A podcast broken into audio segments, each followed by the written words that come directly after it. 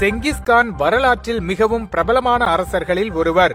மங்கோலிய பேரரசின் நிறுவனர் மற்றும் முதல் கிரேன்கான் என்று அழைக்கப்பட்டார். அவருடைய காலத்தில் பசிபிக் பெருங்கடல் முதல் காஸ்பியன் கடல் வரை நீண்டிருந்த நிலப்பரப்பை ஆண்டார். வடகிழக்கு ஆசியாவின் பல நாடோடி பழங்குடியினரை ஒன்றிணைத்து தன்னை மங்கோலிய ஆட்சியாளராக அறிவித்துக் கொண்டார். அதன் பிறகு செங்கிஸ்கான் மங்கோலிய படையெடுப்புகளை தொடங்கினார். இறுதியில் யுரேசியாவின் பெரும்பகுதியை அவர் கைப்பற்றினார். அவருடைய மரணத்திற்கு பிறகு மங்கோலிய பேரரசு வரலாற்றில் மிகப்பெரிய பேரரசாக மாறியது. செங்கிஸ்கான் குதிரையிலிருந்து விழுந்து அல்லது போரில் ஏற்பட்ட காயங்களால் இறந்திருக்கலாம். அவருடைய பழங்குடியினரின் பழக்க வழக்கங்களின்படி அவரை ரகசியமாக அடக்கம் செய்யுமாறு சாவதற்கு முன்பு அவர் கேட்டுக்கொண்டார். செங்கிஸ்கான் இறந்த பிறகு துக்கமடைந்த அவரது ராணுவம் அவரின் உடலை ரகசியமாக மங்கோலியாவிற்கு எடுத்துச் சென்றது. வழியில் கண்டவர்களை ரகசியம் காக்கும் பொருட்டு கொன்றது. அவரது கல்லறை யாருக்கும் தெரியக்கூடாது என்பதற்காக கூட சென்ற ராணுவத்தினர் அனைவரும் தற்கொலை செய்து கொண்டனர். ரகசியம் வெளியே கசியக்கூடாது என்பதற்காக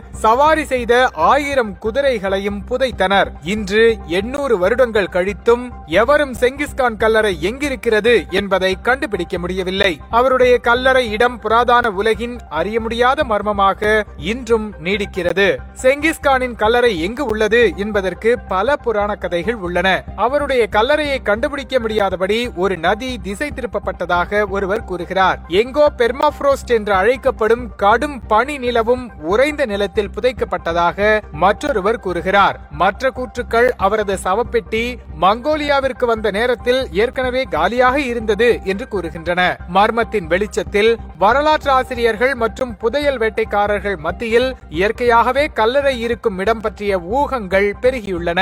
செங்கிஸ்கானின் கல்லறையானது பண்டைய மங்கோலிய பேரரசு முழுவதிலும் இருந்த பொக்கிஷங்களை கொண்டுள்ளது என்று சிலர் நம்புகிறார்கள். மற்றும் கல்லறையானது செங்கிஸ்கானை பற்றியும் அவரை சுற்றியுள்ள உலகை பற்றியும் விரிவான தகவல்களை வழங்கும் என்று கருதப்படுகிறது. வல்லுநர்கள் வரலாற்று நூல்கள் மூலமாகவும் நிலப்பரப்பு முழுவதையும் அகழ்வாராய்ச்சி செய்வதன் மூலமாகவும் கல்லறையின் இருப்பிடத்தை கண்டறிய முயன்றனர். அவரது உடல் கெண்டி ஐமாக்கில் அவர் பிறந்த இடத்திற்கு அருகில் எங்கேயாவது வைக்கப்பட்டிருக்கலாம் என்று பரவலாக சந்தேகிக்கப்படுகிறது. இது ஓனான் நதி மற்றும் கெண்டி மலைத்தொடரின் ஒரு பகுதியாக இருக்கும் புர்கான் கல்தூன் மலைக்கு அருகில் இருக்கலாம். விண்வெளியில் இருந்து கூட கல்லறையை கண்டுபிடிக்கும் ஆராய்ச்சி நடத்தப்பட்டது. National traffic sin valley of the cons திட்டம் கல்லறைக்கான தேடுதல் ஆய்விற்காக செயற்கைக்கோள் படங்களை பயன்படுத்தியது. கல்லறையின் இருப்பிடத்தை கண்டறியும் போது மற்றொரு தடையாக இருப்பது மங்கோலியாவின் நிலப்பரப்பு.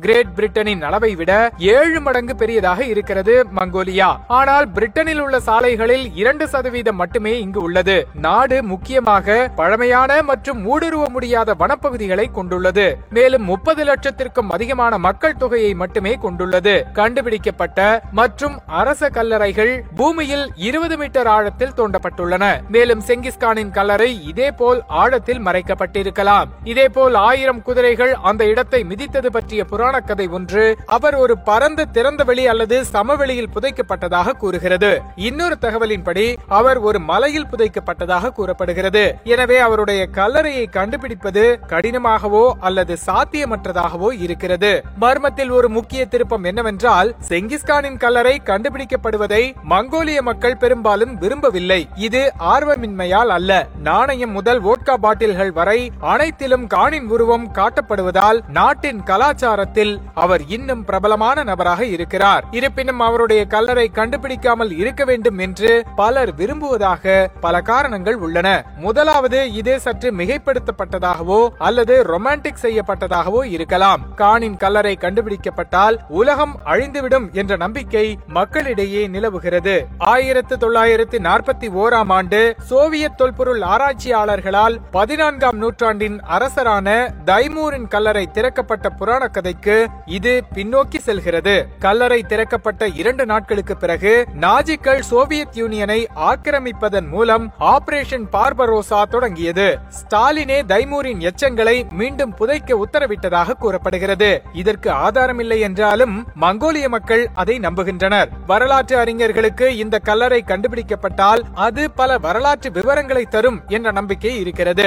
செங்கிஸ்கானின் மரபும் அவருடைய உலக வெற்றியும் பல நாகரிக முன்னேற்றங்களை அமல்படுத்தியதும் இணைந்து அவரது கல்லறையை கண்டுபிடிக்கும் ஆர்வத்தை ஏற்படுத்துகின்றன. அவர் கிழக்கையும் மேற்கையும் இணைக்கும் பட்டுவழி பாதையை அனுமதித்தார். அவருடைய ஆட்சியில் ராஜதந்திர மன்னிப்பும் மத சுதந்திரமும் இருந்தன.